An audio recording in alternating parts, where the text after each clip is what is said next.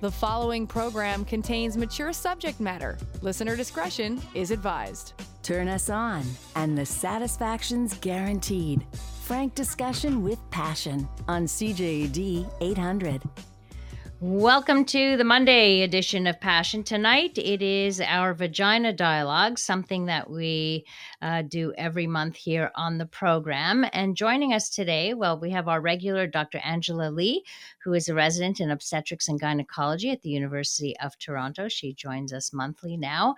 Uh, but as a special guest, we also have Wendy Strgar. She is the educator, an educator and founder of Good Clean Love, a seller of uh, intimacy products and and promote uh, promotion for female sexual well-being. Welcome both to the program.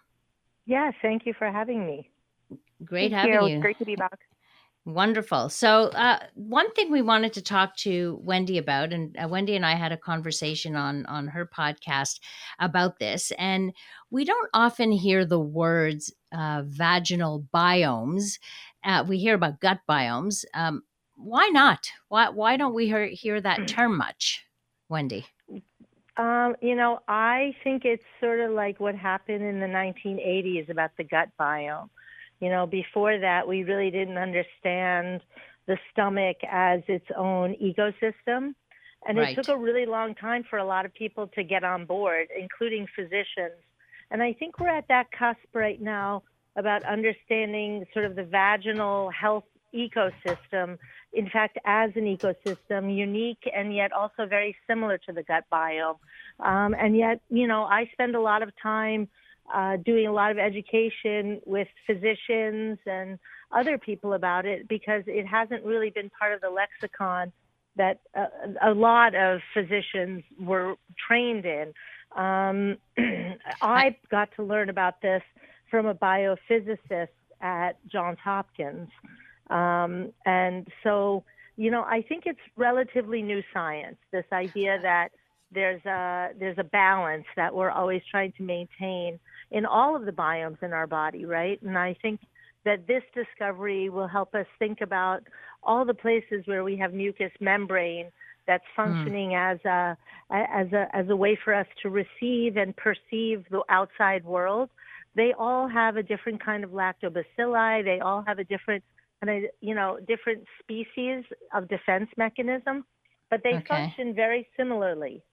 So I want to ask, actually, uh, Dr. Lee, um, in your in your education, and in, especially in gynecology, um, how much work or how how much did you learn about vaginal biomes? How much is this talked about? You know, I think in a lot of my education, the vaginal microbiome has sort of been referred to as this entity that we don't actually know a ton about. So it's definitely an evolving area of research. Um, but it, we definitely know it exists, and we definitely know it's extremely important in maintaining vaginal and vulvar health. Um, particularly because um, any disruptions that happen can predispose you to conditions like yeast infections um, and bacterial vaginosis. So um, I definitely agree that we need to learn more about it, and I think it is an emerging area of research. Um, but unfortunately, not a ton is known currently. Right. So, Yeah, um, it- Wendy, how did you? I would how'd just add to that that it's sort of really remarkable how little research we have in a kind of general way about women's vaginal and sexual health. I mean, it, it's it's actually sort of astounding to me. I'm married to a physician, but I am not a physician myself. I think I'm like pretty curious. Um, but when we ask simple questions like, you know, what is the optimal balance of salts in the vaginal mucus? Mm, You would think that that would be something that somebody had studied and that we could establish a normative here's the optimal salt balance right it might be something Right. that that we would look at if people had recurring infections but in fact you know that's something that we're working on patenting and really the research has never been done so it's Hmm. pretty i mean and it's not actually super complicated research to do but i just feel like you know one of the things that the biophysicist taught me early on is that the very first time in the United States that fe- female sexual health research was ever funded was just as recent as 1992, the first time any women were on the Nat- National Institute of Health Board. And so when you consider that, we have a lot of things to learn. Many, Well, many things that we have yet to learn about. Absolutely. And we've only in the last couple of decades learned about Mm-hmm. women's sexual desire and how different it is from men. We've only, uh, and I'm talking recent, meaning the you know the last few decades, learned about the structure of the clitoris. We know so much Right. more about male sexual health than we uh, than we do about female sexual health. Yeah, and I mean, I remember actually when I had started this company, and you know, it's sort of like an embarrassing story, but you know, here I'm like 37 or 39 years old, and I have always done podcasting and radio interviews, and and I would learn so much from these guests. And it was the first time I ever learned about the clitoral organ system, which Mm. totally, for the first time in my late 30s, I understood why when I had a clitoral orgasm, I suddenly was having spasms at the legs of the orgasm. Whether you consider that a G spot or not, we don't have to have that debate. But there Mhm. was definitely something that it was turning on, and all the ways that that innervation happened throughout the vaginal walls. I never Mhm. learned anything about that before I was like in my late 30s. Well, none of us. It us. was like a did. serious aha moment. you know? Even the Dr. Lee, I, I'm not even sure the new batch of physicians in gynecology. Uh, I'm hoping are are learning about the clitoral structure far more than they ever did. You know, it's still not something that is covered as much in our anatomy textbooks as I would hope. Um, Mm. But uh, I think that whenever I teach students about uh, female anatomy and the sort of anatomy of the whole reproductive tract, it is definitely something that I try and incorporate just to give some people some sort of appreciation for the you know major sexual organ that lies right underneath the surface um, that most people never learn about in school. Right. Yeah, That's the sad part. It's That. Yeah, that's the Yeah. sad part is that in even in medical schools, we're not. Uh, there's hardly any classes on sexual pleasure or sexual wellness. Like, yes, you get some basic biology, but unless you you yourself are interested, as our doctor here is interested in in female sexual health, you often uh, have to go out and do the research on your own and take your own courses and and all of that. Right, Angela? Yeah, exactly. Like when I was in medical school, I think in total maybe we had one or two lectures in total, uh, formal lectures teaching about sexual health for both men and women.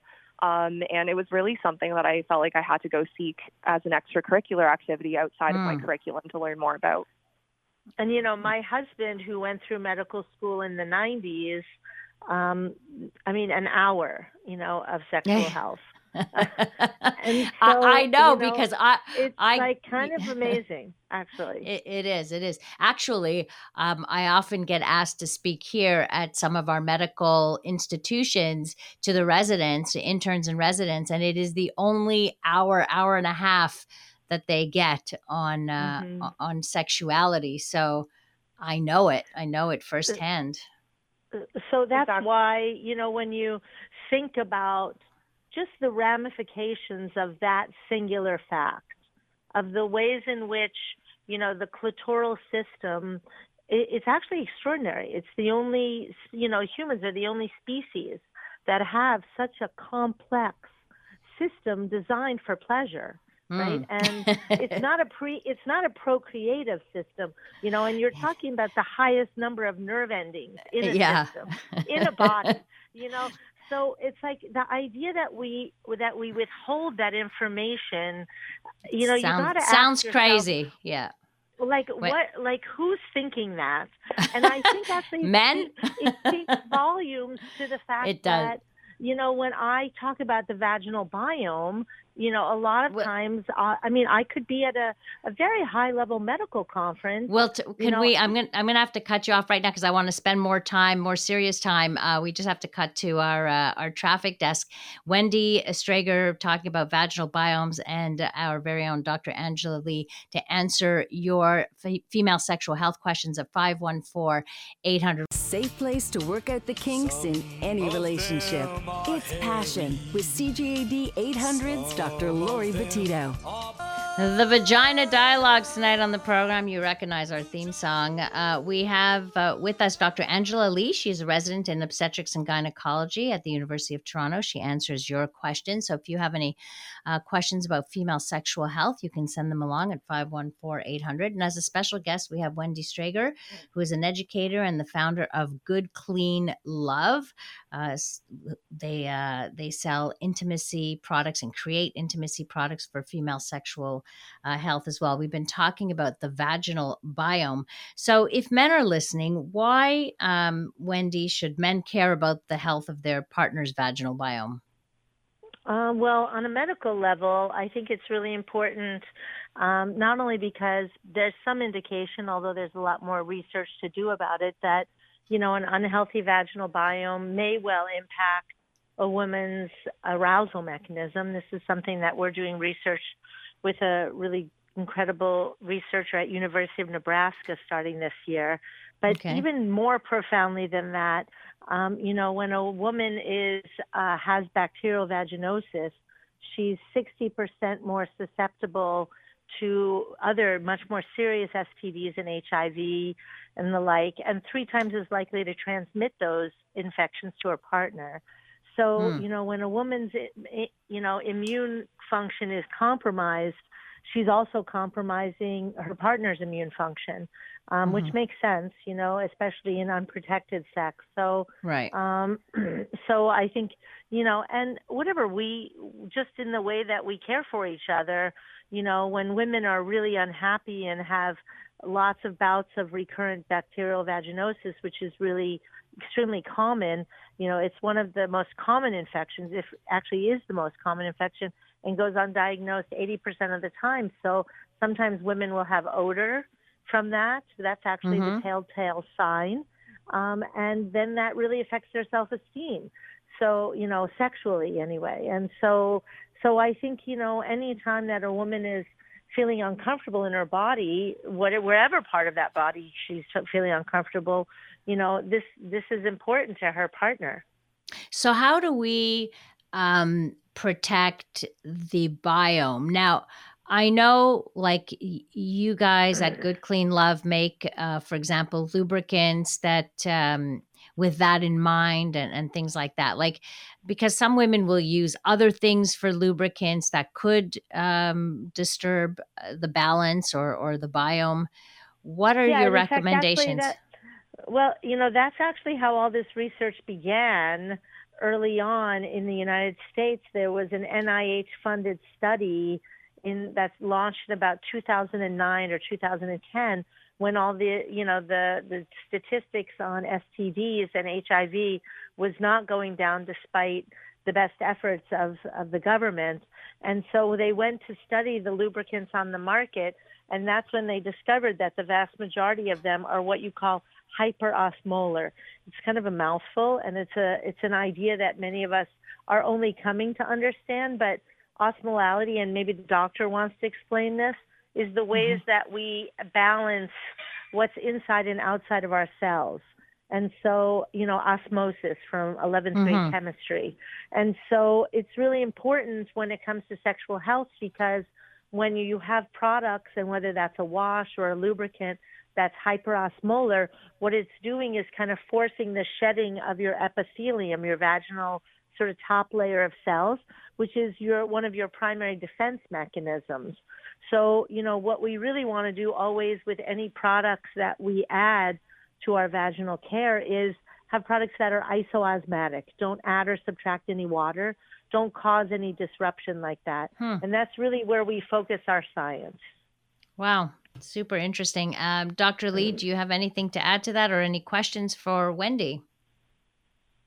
Um, no, I think she raises some really interesting points about um, like the com- the composition of her lubricant. Um, I was just wondering, uh, kind of when you look at the ingredients that you put into your uh, personal your uh, personal lubricants, what um, what do you typically use as the base of the lubricant? Yeah, so that's a great question. And actually, the truth is that there's not that many ways to make isoosmotic products because osmolality is based on the, the combination and the formulation of the, of the chemical weights of all the ingredients. So, you know, one ingredient that's easy to point to that we know is 30 times heavier than our own human tissue or the mucus or the semen is propylene glycol. So that we know that glycols are frequently uh, used in lubricant products, all kinds of glycols, propylene glycol most commonly, but also polyethylene glycol. Um, and those are really chemically heavy. So, uh, so those like almost always will push a lubricant formulation to hyperosmolar. We actually make all of our products originally in a base of organic aloe.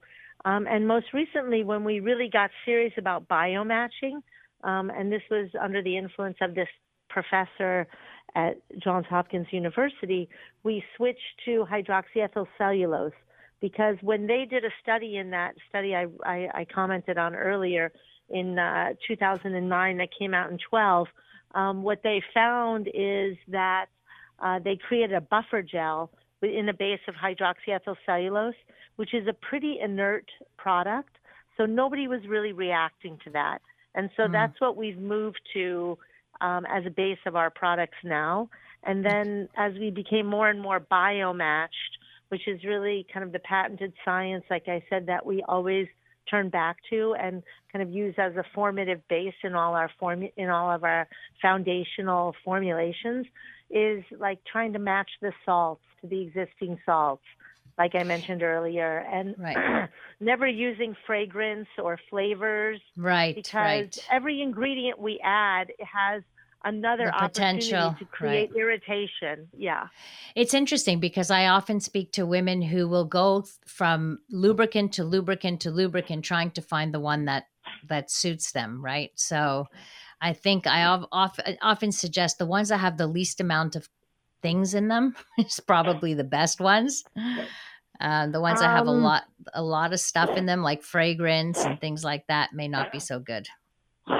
Um, no, actually, many, many people react to fragrance. Um, uh, many, many people react to fragrance. And exactly. In fact, the, the women's voices of the earth um, it did a really remarkable study of uh, vaginal washes um, and um, really understood, you know, and they have tons of testimonials and documentation of just how um, Bad. how badly that impacts. um, you know, the fra- fragrance is a toxicity pool all by itself, right? You could right. do everything I- else right, and you add fragrance, you know, which is just really noxious, and you really yeah. start to have a big problem. Um, right. So that's why we never use fragrances in any products. And when right. we do have something, it's a flavor, like a food grade organic flavor. Right. Um, I want to just ask. That, I want to just ask Dr. Lee, um, how often do women come in and ask you about using douches and things like that? Like, are are women still buying those things? Um, you know, thankfully, no. I don't actually get that question as commonly as it used to come up. I think mostly because I think media has done a good job of dispelling a lot of these myths about the vagina being dirty and needing to be cleaned. So mm-hmm. I think it's actually been really positive in a lot of ways and sort of letting mm. teaching a lot of women about the fact that douches are not necessary and if anything they're harmful for the the vaginal microbiome. Mm-hmm. Um, and that uh, really it's just something that I don't even think should be sold anymore in stores. Uh, and they are amazing that it is, isn't it? And yeah. and I I've yeah. been to the drugstore recently, and there they are. They're still there, and there are different, you know, not just one product, but several products. A whole row and, of them. Yeah. Yes. No, I mean, like it's so like you know, ten minutes ago, 1970s, right? Like uh, totally. I yeah, you know, I want to there if people want to find out more uh where should they go wendy for your um, well you know we actually sell quite a lot of products in canada um, at all the major drug chains. So shoppers um, oh okay. uh, rexall um, loblaws. We're so in all called, major chains there. called um, good so, clean yeah, love. I'm really, yeah i'm really and but you know in, in, you're in montreal and so we're we have all those stores Okay, good. So then you yeah, we've got all go. those. Yeah. So the, the the line is Good Clean Love. You can find out more about Wendy and goodcleanlove.com. Thank you so much, Wendy. Certainly appreciate it. Appreciate your time. Uh, we'll have questions for Dr. Angela Lee, our obstetrician in house for the Vagina Dialogues coming up after we check in with our CJAD 800 newsroom. The following program contains mature subject matter. Listener discretion is advised. From the pleasure and the politics to the hang-ups and the heartbreak, you're listening to Passion, CJAD 800. Tonight, to answering uh, your questions on female sexual health is Dr. Angela Lee. She is a resident in obstetrics and gynecology at the University of Toronto. She focuses on sexual health and family planning. Are you ready to uh, take some questions, Dr. Lee? Absolutely. All right, we've got Diane on the line. Hi, Diane. Hello? Hi. Hi. What's your question, Diane? Calling to ask about a lichen infestation. I've seen two gynecologists who both tell me that it's forever. There's no treatment for it, and I'm just wondering about the balance in the lower region. It seems to be from the waist down, front and back, and now it seems to be crawling over my hips. Um, okay, so maybe you say can li- describe what that is, uh, Dr. Lee, also. Yeah. So when you say lichen infestation, do you mean lichen sclerosus, lichen planus? Sorry? Um, what were you When you What were you diagnosed with, Diane? Lichen. Just lichen, not lichen sclerosus?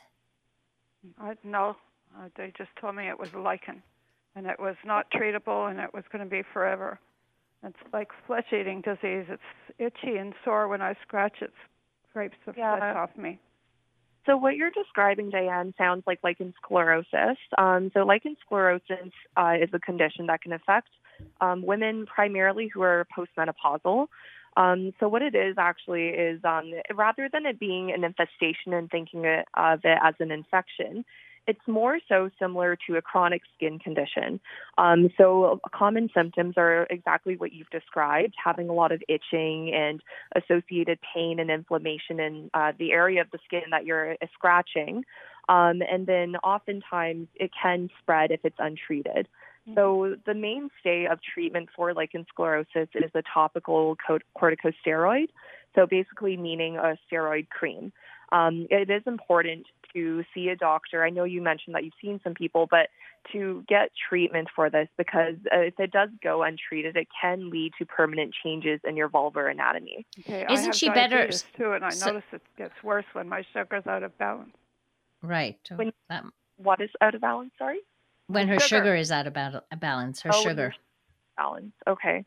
Um, I mean, I, I can admit that I know a ton about the association between blood sugars and lichen sclerosus, but um, I do know just the mainstay of treatment for it is a corticosteroid cream. So I would, Cortisone, um, is that what you said? Yeah, cortisone, exactly. So it's something like cortisone. Um, so we typically advise applying that regularly, and it is something that needs to be continued long term, enabled uh, in order to keep the lichen sclerosus in remission.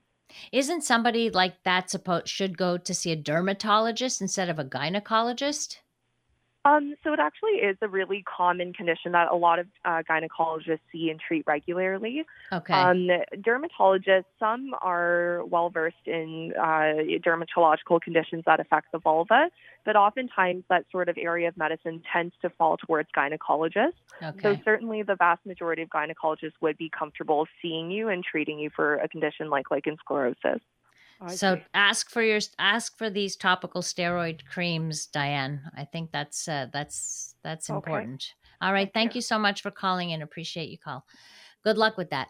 Uh, all right, and a, a texter wrote in about clitoral stimulation. Isn't clitoral stimulation different for every woman? In my experience, some are far more sensitive than others. Yes, we're not all built the same. Do you want to say something about that? Yeah, exactly. I think Dr. Lori can comment on this too. So, um, you know, clitoral sensitivity is different and unique to every different person. Everyone's clitoral anatomy is different. Um, I think when you say clitoris, you're most likely referring to the glans of the, crit- the clitoris, which is the external part at the very top of your vulva. Mhm. Um, so, I mean, different people like different forms of stimulation. Not everyone can tolerate direct stimulation to the clitoris because it is an extremely sensitive area. So some for some, prefer, for some, for, not for exactly. not for everybody. Yeah, exactly. Exactly. So some people prefer indirect stimulation, some people prefer direct. Um, so it's really a matter of personal preference. Right. And some women have different clitoral hoods, you know, just like uh, yeah. an uncircumcised penis can look different. They don't all look the same. Some might have extra skin, some have, may have less. So we're all built a little bit differently. And the important thing is to ask whoever you're with the kind of stimulation that they uh, that they like. The other thing too is to remember that the clitoris is a is a much larger structure than just the glans of the clitoris that you see. So some women get some of get their stimulation from the the the part that uh, I guess surrounds the vaginal wall, the on the both sides of the vaginal wall, the bulbs that are there. Some women prefer that kind of stimulation. Some women prefer pressure in that area, uh, a pressure against the shaft of the clitoris. So it's just hard to tell because obviously you're not seeing uh, with your eyes what's happening. Right. Exactly. And I actually was having an interesting conversation with a colleague earlier this week. Um, and I was sort of asking them about how women experience sexual stimulation with penetrative intercourse after having things like vaginal surgery. And there's some schools of thought that are coming out that think a lot of the um, sexual stimulation from penetrative intercourse actually might come from tugging of the labia minora, which was completely new to me and I had never uh, considered it. But Mm. The hmm. thought was that from this giant clitoral complex, there is some kind of referred stimulation that comes from stimulation of the labia minora and also from the the vaginal walls depending on the size of the vagina and the size of the penis and the stru- you know there's a lot of anatomical pieces that fit and obviously when you take two two pieces that that that yes they fit together but they'll fit differently than say another two pieces and another two pieces so it can be very different in terms of what uh, what feels right or for some women to have the clitoral uh, more uh, orgasms through clitoral stimulation some through uh, vaginal stimulation. And we know like there was a research done i don't know if you're aware of this dr lee but there was research that showed that women who are more likely to have orgasms through penetration the opening uh, vis-a-vis the clitoris there was a shorter mm-hmm. distance between those two things. So we mm-hmm. know there's an anatomical, like we're not all made the same anatomically. Uh, and those little differences could account for why some people have and other people uh, don't. So, but there's so much sure. more to know. so much more to know. oh my. Agree. Yeah. Uh, coming up, we'll talk about there's a question about multiple uh, orgasms. We'll talk about that. And another question about uh, why doctors recommended uh, douching way back when. I don't know if we can answer that, but we'll try. Uh, we've got Dr. Angela Lee here, our resident in obstetrics and gynecology, to answer your questions. It is the Vagina Dialogue, so get your questions in at 514 800. Passion with Dr. Lori Betito on CJAD 800. The Vagina Dialogues tonight, uh, answering your questions, is uh, Dr. Angela Lee, a resident of obstetrics and gynecology at the University of Toronto. So here's a question that I'm not sure if you can answer, but we can t- try. Uh, what is the percentage of women able to orgasm four or five times in a row? Uh, so we're talking about women who are multiply orgasmic, which many are, although I don't have the numbers. I don't know if you've ever come across numbers like that? Yeah, me either, unfortunately. I can't give you a good statistic, um, but I mean, it definitely is possible. Um, it, I think, again, it's completely down, it's so multifactorial. There's anatomical variances that can account for it. There is situational differences that also account for, mm-hmm. you know, the particular sexual encounters. So it's hard to give me, uh, sorry, it's hard to give you a, a particular statistic. Um, but I mean, I guess we do know that it's possible, um, although yes. I would hazard a guess rare. Right. Uh, I'm not sure how rare, I, don't know if it's so rare, but of the women who are orgasmic and who allow themselves, see, I think it's looking at the women who are orgasmic versus the women who are not, and how many of the orgasmic women are able to have multiple orgasms. And I would venture to say most can and sometimes do, depending on, like you said, the circumstances, the context, the, who they're with uh, what time of the month it is, uh, uh, how they're feeling, uh, how relaxed they are, uh, and things like that. So there are many factors that are involved in this. But what we know is that all women are really capable of it. It's not like men where we need a refractory period. We don't. So it's a little bit different. So we are all uh, capable of doing that. Uh, if douching is not recommended, this person writes, then why did doctors recommend it to baby boomers back then and before? I don't recall hearing if issues about it back then. I, I wonder what the thinking was. You know, it's like people create a Yeah. problem to be able to sell a product kind of thing. So, Well, so originally vaginal douche, douches were actually sold as a contraceptive. Um, that was initially what they were marketed as, and if you can Really? believe it, companies like Lysol, companies that nowadays sell household cleaner, would market solutions not dissimilar from what you get today to disinfect surfaces in your house as vaginal douches.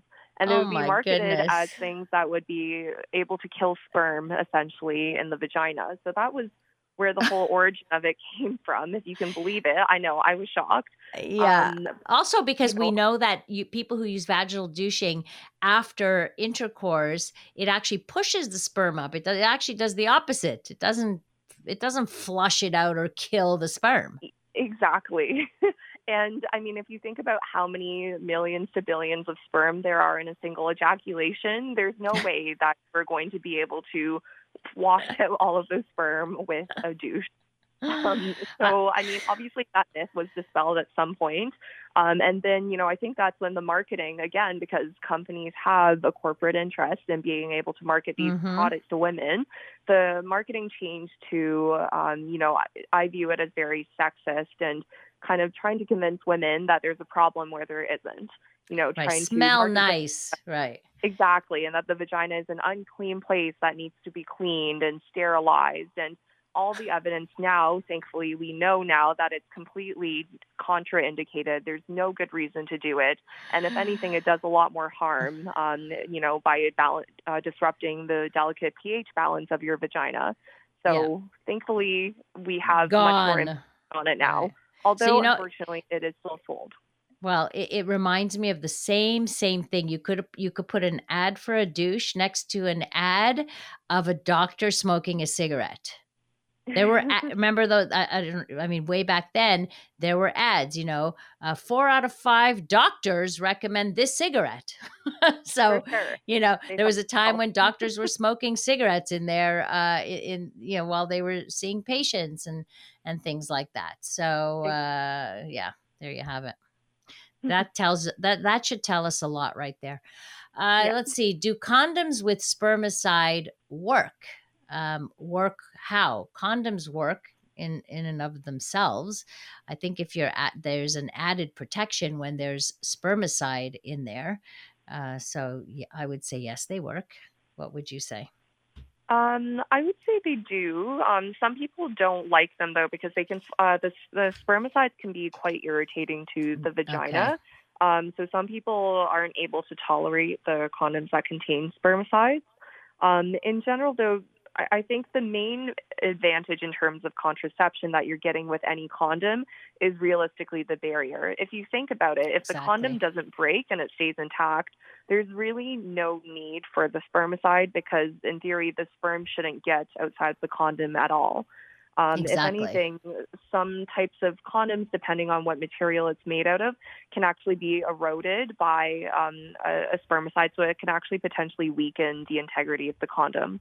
Right. And and I think that's the point is that if you're using the the condom as a barrier method, why do you need to kill the sperm? It's staying put generally. Exactly.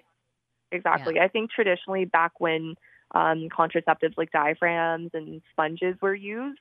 The Mhm. spermicides were more so created to be used in um, in conjunction with those, but I think a lot of those have sort of fallen out of favor. So um, you really don't see spermicides too often nowadays.